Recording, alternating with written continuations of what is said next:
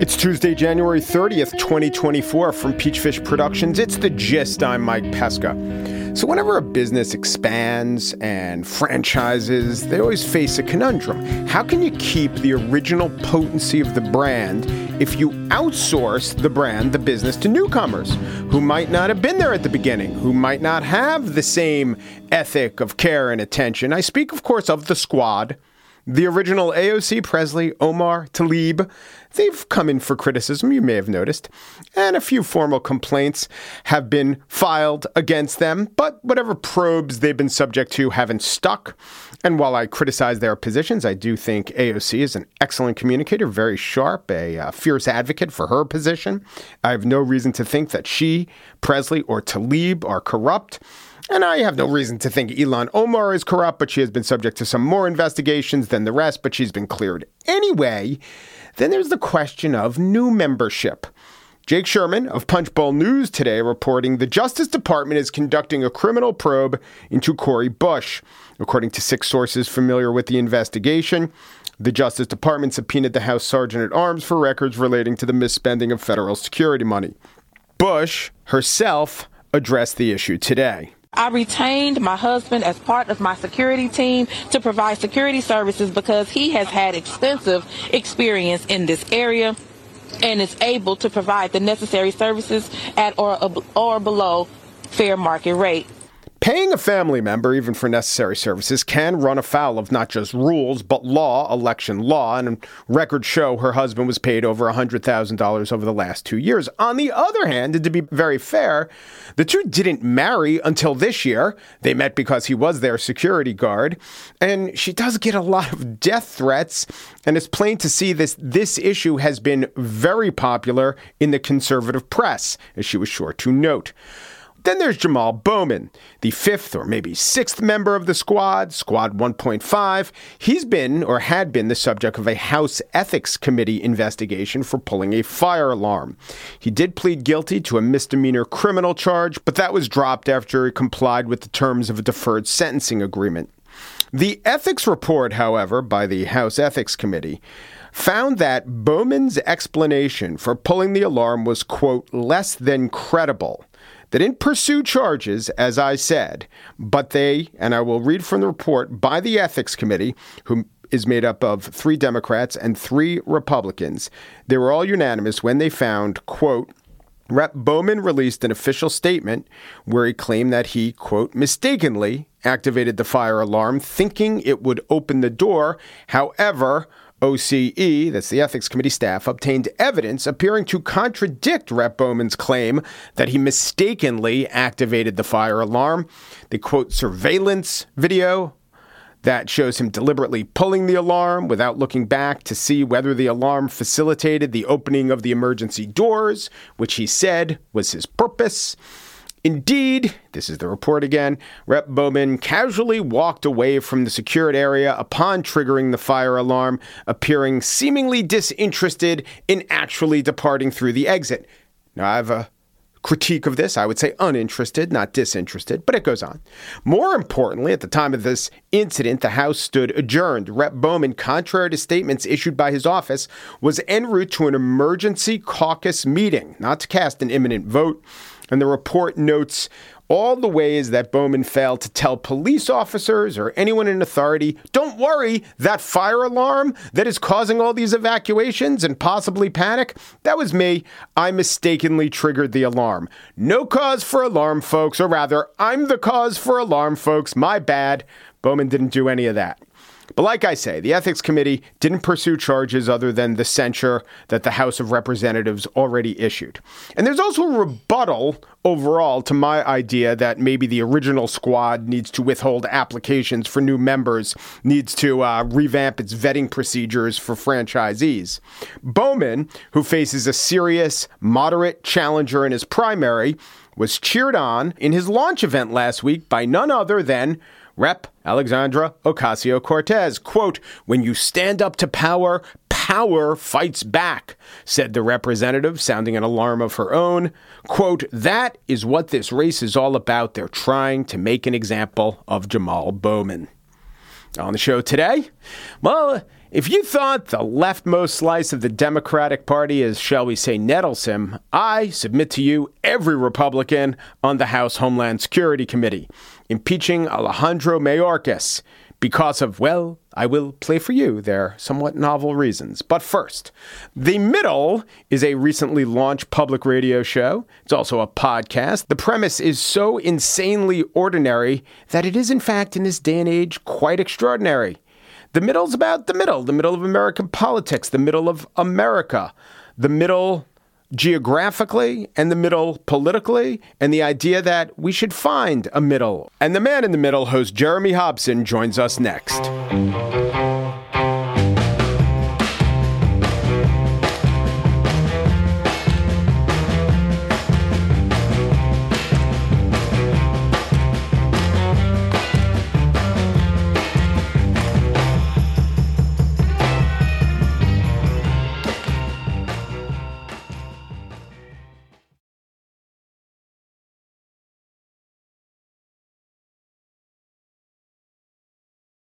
The Middle is a new public radio show, a call in show, and you're thinking, ooh, that sounds kind of old. No, hear me out. It's kind of radical in just how unradical it is. What the middle refers to is the middle of the country. I think that was the big selling point, but also the middle politically, the middle ideologically. How do you how do you get to that mix? Host Jeremy Hobson host the show, has been thinking about this.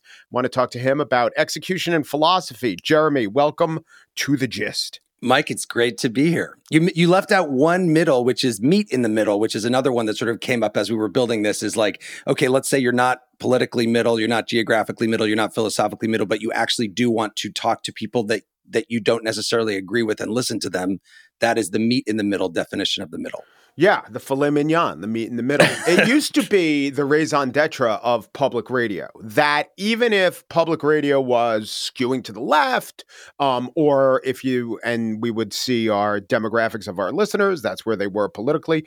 They definitely had this appetite to know what others were thinking and to have common ground.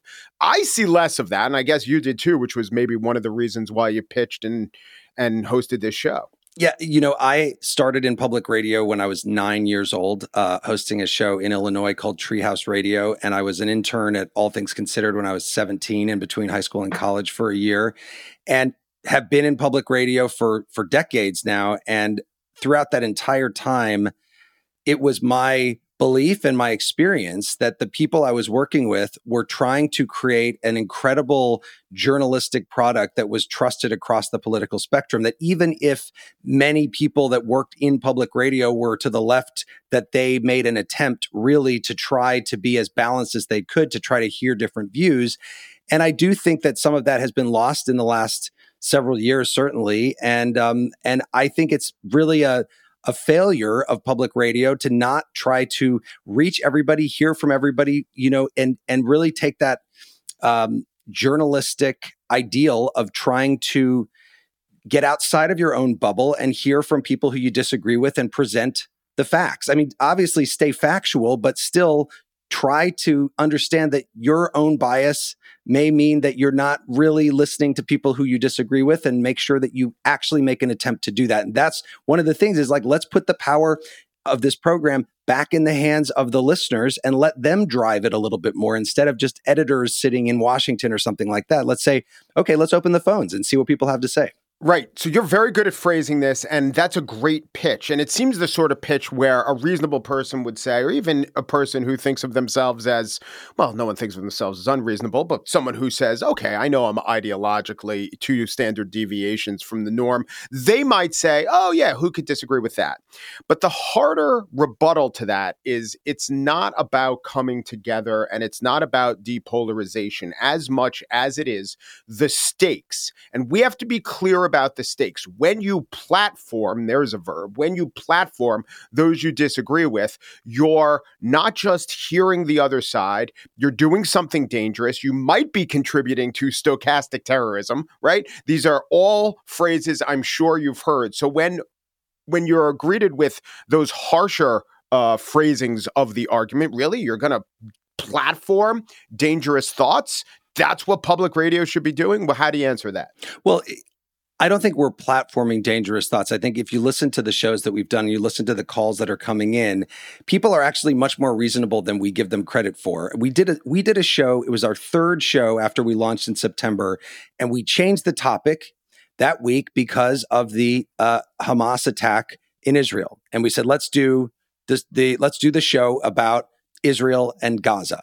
And um, my producers were like, "Oh my god, are you sure you want to do this? This is going to be crazy. You're going to open up the phones and let people talk about this. It's going to be really nuts." I said, "Yes, let's figure out a way to ask the questions so that we're not just saying what do you think, but we're we're actually getting people to to have a reasonable discussion." And we said, "What are your questions about the implications of the war in Israel and Gaza uh, for for the region and for the world and for the United States?" And the calls we got actually, and now that was early on in the conflict, but the calls we got were really very interesting. People obviously passionate, but they wanted to have a discussion about what this was. We've done shows on abortion, we've done shows on immigration, big topics that have a lot of heated, passionate people on on both sides but we've been able to have a reasonable discussion so i don't feel like we're platforming people that are crazy on the show um, or or contributing to, to anything terrible. I think we're giving people a, a, a space for a reasonable conversation, which is something that used to be done more on public radio than it is now. Yes. Oh no, I mean I've listened to your show and you're not, but after Donald Trump won the Iowa caucuses, uh, both CNN and a little more ostentatiously MSNBC cut away because he might lie, and there's the platforming bad arguments question. So you wouldn't have done that? Well, or I, I know actually, you're not covering I, it live, but in you, you are you going to do segments about the 2024 Republican primary, and then what do you do with the question of airing quotes by Donald Trump? Look, I think you have to provide context when he says things that are not true. Uh, you know, there there there are so many things that have been said by him that are not true that it, it annoys you when you watch a news anchor that's that that just sort of skips over them. But at the same time, I think the idea that anybody who voted for Trump, anybody who supported Trump is now completely, you cannot hear from this person anymore. And I have heard that from news organizations that say, well, our congressman voted to, uh, you know, against the results of the elect, against certifying the results of the election. So therefore we cannot have them on our show anymore because they're, they're obviously, you know, against democracy. And it's like, no, Hundreds of thousands of people voted for that person. If you're saying you can never hear from that person, you're saying to all of those people, your views are are irrational, unreasonable, and not allowed in a, in the public discourse. That's ridiculous to me. Like you, you have to you have to be able to have this conversation. You can't say just because you support Trump for whatever reason it may be that you're not allowed to be part of the discussion anymore because he says these things that are not true. So you're going to platform election deniers, Jeremy? it's not. I, there's not. But that's how they would phrase done, it. we, yeah, I, I, I don't think it's. I don't think it's black and white like that. And I, and we haven't done that. We have not been platforming election deniers. I think we're just trying to have a conversation. But you'd have on, you'd have on a mainstream member of the Republican caucus who is more statistically likely to have voted against certifying the last election if they Look, were there. We've tr- we have tried to be very good about about bringing on people that are mo- a little bit more middle rather than the far left or the far right by that by that by the way you know it, i'm I, I think that's the point of this show is to try to bring people that are a little bit more middle and uh, more ge- i think by the way if you get to more geographically middle you probably get a little bit more away from the extremes anyway in many cases yeah, part of it is booking really good guests. Yes. So on your immigration uh, topic, which was what are your concerns, and there are a bunch of people who were concerned, as this the uh, polling shows, with the uptick in immigration. There was a bunch of people who were concerned with maybe we're being too harsh. You had uh, a mayor of a border town, but you also had really just an excellent reporter who didn't rebut the legitimate concerns of everyone who was calling in. I hear that less and less. Yeah, Mary Sanchez, uh, Kansas City PBS, who's actually one of the only the two one of two people who've been on the show twice because she was in one of the pilot episodes. We met her, you know, a year ago, and she was so fantastic. But yeah, she she's she's a very thoughtful person. She's obviously thought a lot about this. She's the child of of a Mexican immigrant, but also um, she understands. She lives in the middle of Kansas and Missouri, where there are a lot of people who disagree about this issue um, and feel very strongly about it. And I think that's a big part of it too. Is like I don't want to get to people who are sitting inside of a bubble in Berkeley um, to tell me that obviously anybody who thinks that we should shut the border is an idiot. I would Yeah. rather have somebody who understands that there is a debate about this. Yeah, and it, it seems it does blow my mind that that, like I called it, uh, radically unradical. But it does seem that in much of media, and I'm not talking about democracy now. I'm talking about perhaps the public radio that you were, you and I were both brought up in. That's much rarer than I would have thought it would be 10 years ago. To take another segment, you did the Are Our Politicians Too Old segment. And I think normally when you have that as a topic, and I don't know if this is true for a call in show, but let's say a uh, Substack uh, took that on as a topic, or let's say a po- most podcasts that I listen to with a single host that don't have calls. Just to ask the question is to answer it. Are we living in a gerontocracy? Is how it would normally be phrased. And all the examples of all our old leaders would be trotted out and hands would be wrung. But right off the bat, you got a call from someone who is, I think, in her 60s. And she was like, No, what are you talking about? And that was the tone, I think, because either how you set it up or just your positioning as the middle, or just because you were taking phone calls from a broader swath of people than whoever would be siloed for that uh, podcast or Substack I was thinking about. It did. I think, well, you tell me, I think by the end, more people were on the side of, I don't think we're living in a Yeah. gerontocracy. Yeah, and and we had two guests in that that sort of tells the story. I think of what we're trying to do. We had the leading gerontologist in the country, um, who can give us the real details about as people get older. Does it, you know, it depends on the person whether they're too old to do the job or not too old to do the job, and people are living longer and they're doing different things, and it depends on how they live their lives. And we also had Pulitzer Prize winning USA Today uh, political correspondent, national political correspondent Phillip Bailey, who's based in Louisville, Kentucky, who is sort of on the ground of like, this is what people think. Because the fact is, when I posted that on my social media, this is our topic this week. I said, "Are, are our political leaders too old?" The most common answer I got was yes. That was I Yeah. just got a yes with an exclamation point. It's like I want somebody who can bring that. I don't want to just have two people who are going to say, no, of course they're not too old. I want to have somebody who can understand the, the concerns that are legitimate out there and look at the polling and say, we actually, a lot of people do think that not just Biden, but Trump and uh, Mitch McConnell and Nancy Pelosi, when she was in, are too old. Um, but also, like, let's have a reasonable discussion about what that means and wh- what what does it mean to be too old. Do you think the reaction you got on social media is more indicative of the actual attitudes of people, or do you think the reaction you get on a call in show on public radio is more indicative? Because each one has a demographic skew, I would posit. Uh, see, I would say that the reaction I got on social media was because I'm uh, 41 and a lot of my friends are too, and they think that the the leaders are too old. Right. but I, I also think that social media selects for more outrage and Yes, radical opinions. definitely. And if you look at the polling on this, why, yeah, people do think Biden is too old, and that may be true. But the idea of a gerontocracy is not a word I've ever heard a regular person use, but it's a word that I always see in online places. Yeah, and I think this is another this is another key point about this show. There are so many journalists now who are sitting in their offices. They never leave. They they sit in their offices to do their reporting, and they look on Twitter and or or whatever, and they say, "Oh, this is this is how I can tell what people think about what's going on is just by looking at this."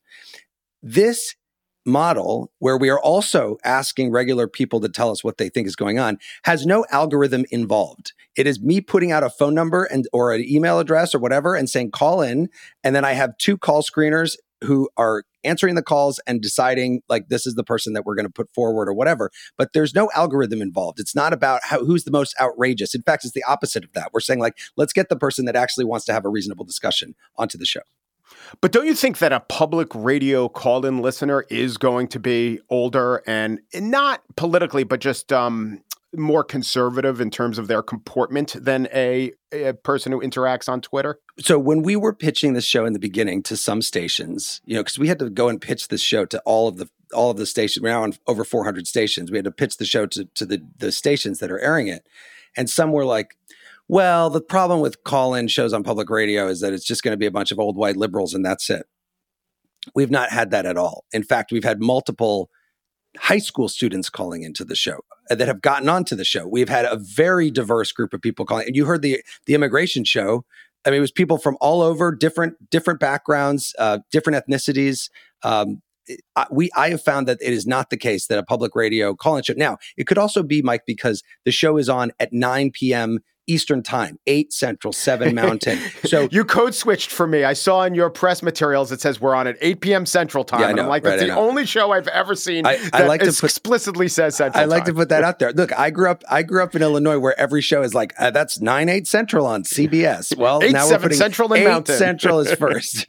So, okay, so it also might be the time it airs. There might be a lot of things, but I do think that when we interact on social media, this is here. G- g- give me the uh, soapbox for a second. When we interact, we can say to ourselves intellectually, Twitter isn't real life. We can say to ourselves that, oh, we're getting, you know, 20, I think the statistics are 80% of America is not even on Twitter. And if you don't talk about Twitter, if you're talking about something else, they have all those demographic skews. So we say that to ourselves. But when we're in the middle of it, we react emotionally, and it's hard to square what we know intellectually with how we're perceiving reality. And so many journalists, I guess, so many people who are in the opinion business, are on Twitter and interacting on social media so often that I really do think that those opinions are taken as the opinions. And maybe they're just the only opinions that matter if what you're trying to do is grow your audience within those sectors. So what your show is is a reminder and a bit of a balm about just how different and I think yes, I will accept it is a public radio show. It's on 8 in the evening on uh, 8 central time, but I do think it actually does point to the unreality of what not just Twitter, but the MSNBC and the more radicalized crowd um, would lead us to believe. Then again, I'll throw this out there. Maybe I'm just cherry picking for what I want to be true. Yeah, so so here's here's another thing that that I think is important, and you bring up MSNBC, and like, look, I, I over the years I've met a lot of people who work at these TV networks, and I think they're great, and like they do great work.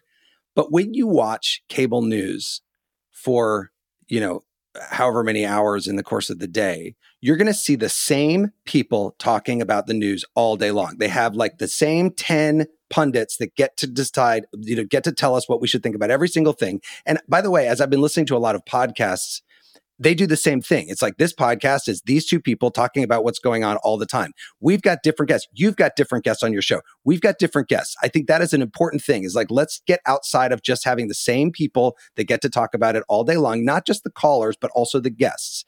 And let's go out and find different people. Give, you know, one of the things I say to my my team as we're as we're booking our guests every week, we have two panel guests on the show every week, is, you know, I want not just not just to reflect racial and gender diversity, but also age diversity, geographic diversity, and ideological diversity. And oftentimes I'll say, okay, well, we've got this professor, but is there one, is there somebody in the geographic middle of the country that we should be elevating here as opposed to this person that's at Yale or Stanford or something, even though they are, you know, seen as the most, most impressive, best speaker on this topic? Let's try to give somebody else a voice here. And it's like Mary Sanchez, who we just had on on immigration. Um, you know, I, I like to do that kind of thing because I think it's important because a lot of the media, they're they're in their they're in their bubble and they go to the people that they know.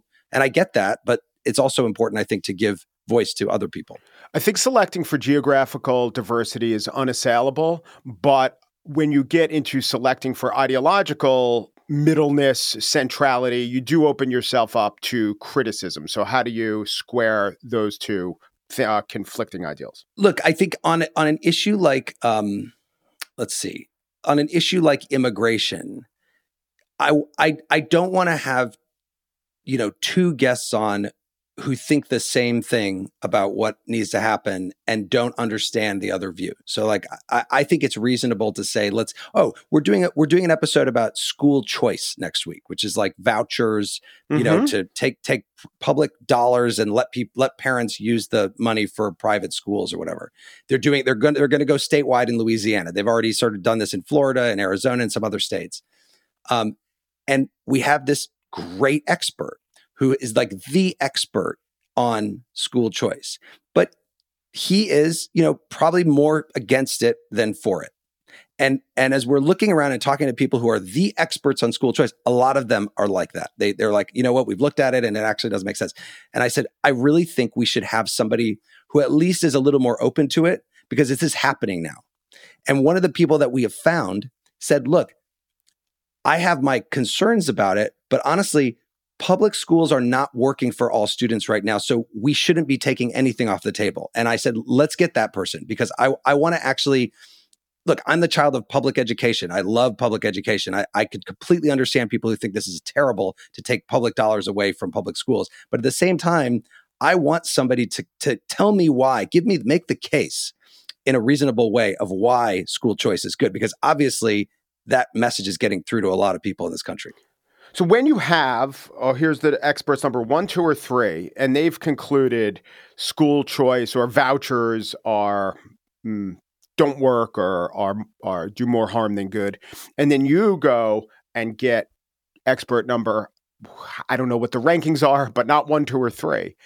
Are you you are balancing things out thus providing a middle but are you doing your journalistic duty by presenting where the expertise is Yes, I think so. I think like the you know, I'm not I'm not sitting here telling you this is what you need to think about this. I'm saying let me get some people in here that know what they're talking about, that are going to stick to the facts, but that are open to having this discussion with different views.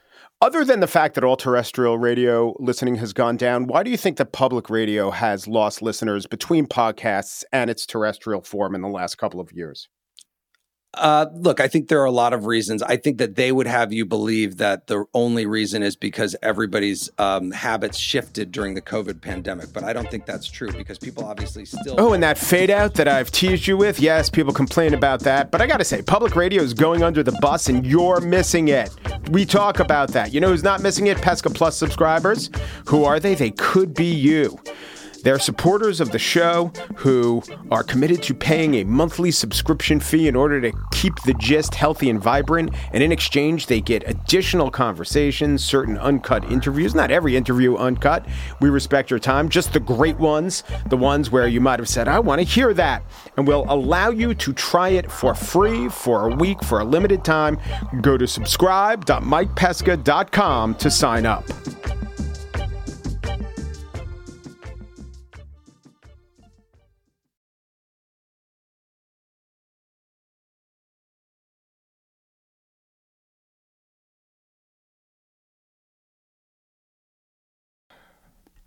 And now the spiel. It's been almost 150 years since a cabinet secretary was impeached. That'd be William Belknap, U.S. Grant Secretary of War, a position that has at least been rebranded. In the meantime, there have been several tries, mostly of the attempt to garner attention variety. Some more well known cabinet secretaries who've been subject to impeachment resolutions, hearings, or the threat thereof have been Andrew Mellon, Frances Perkins, and Donald Rumsfeld. New York Democrat Charlie Rangel and others didn't like Rumsfeld's handling of the war in Iraq. But that, my friends, is not grounds for impeaching a cabinet secretary, as the House seems to forget whenever there's a cabinet secretary they don't like or a point they think can be made. Today, we heard from Tennessee Republican Mark Green, chair of the House Homeland Security Committee, finding a founder to cite in his effort to impeach Alejandro Mayorkas. We're here because our oath and duty compel us to be here. The actions and decisions of Secretary Mayorkas have left us with no other option than to proceed with articles of impeachment. To quote Madison once again, Perhaps the greatest danger of abuse in the executive power lies in the improper continuance of bad men in office. End quote. We cannot allow this man to remain in office any longer. Interestingly, Mark Green was the name of the Anthony Edwards character in ER, and in real life, this Mark Green was, before becoming a politician, an ER physician. Isn't that interesting? I have no idea what that means. I do know that New York Democrat Dan Goldman threw the James Madison point back in the man's face. You quoted James Madison as saying that the impeachment clause is designed to remove bad men in office. But notably, the impeachment clause is not designed to remove bad policy from the office.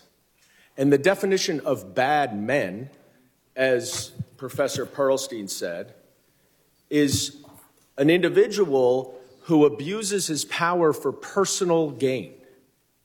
It has never, ever, there's never been an impeachment in the history of the United States where someone has been impeached for something other than the abuse of power for purposes outside of his official duties.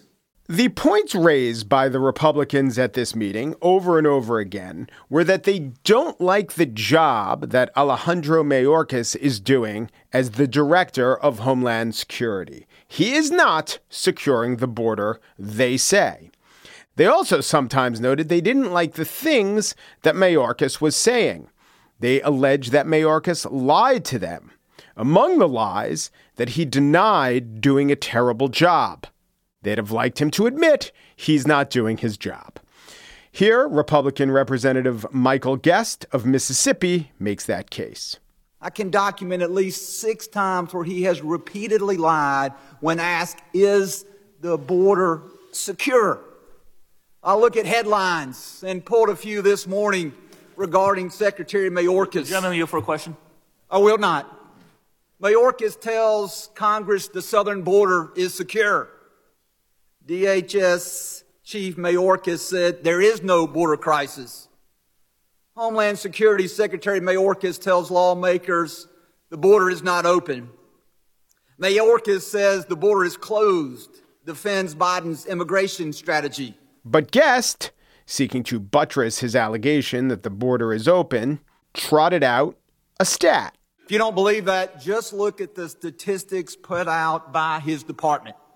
In the last six months, Mr. Chairman, we have seen 1.9 million encounters across the entire northern and southern border. Right. That's 1.9 million more law enforcement contacts than there would be if there were an open border, which means that it wouldn't be against the law to cross it.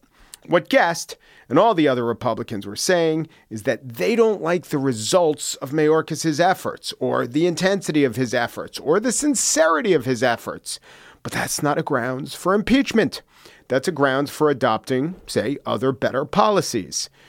They literally admitted this in the presentation of Marjorie Taylor Greene, who said, We need to resort to the extra legislative remedy of impeachment because we can't get our preferred legislation passed. In its 2023 ruling in United States versus Texas, the Supreme Court left the House of Representatives with little choice, little choice but to pursue impeachment articles against Secretary Mayorkas. The 5 4 majority did not address the Secretary's policies and mandates on the merits, but simply ruled the states did not have the standing to challenge them. Instead, the justices wrote that Congress has political tools available to push back on these policies. The only one that makes sense in the current political environment is impeachment.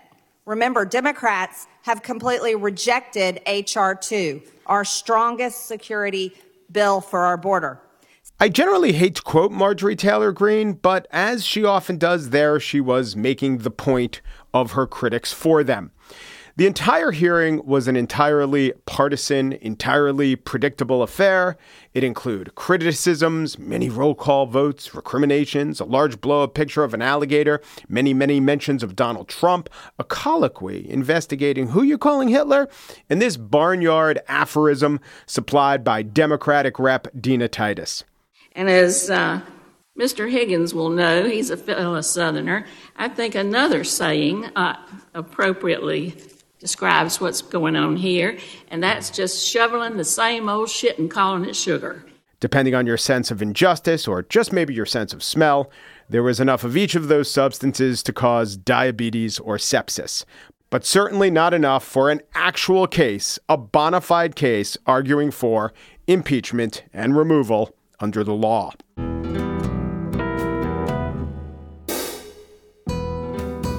And that's it for today's show.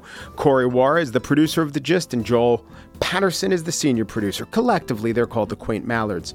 Not in that group, but assisting, in fact, operating fervently to advance The Gist's special projects is Michelle Pesca. To advertise on The Gist, go to advertisecast.com slash The Gist. Un Peru, G Peru, Peru. Thank you for listening.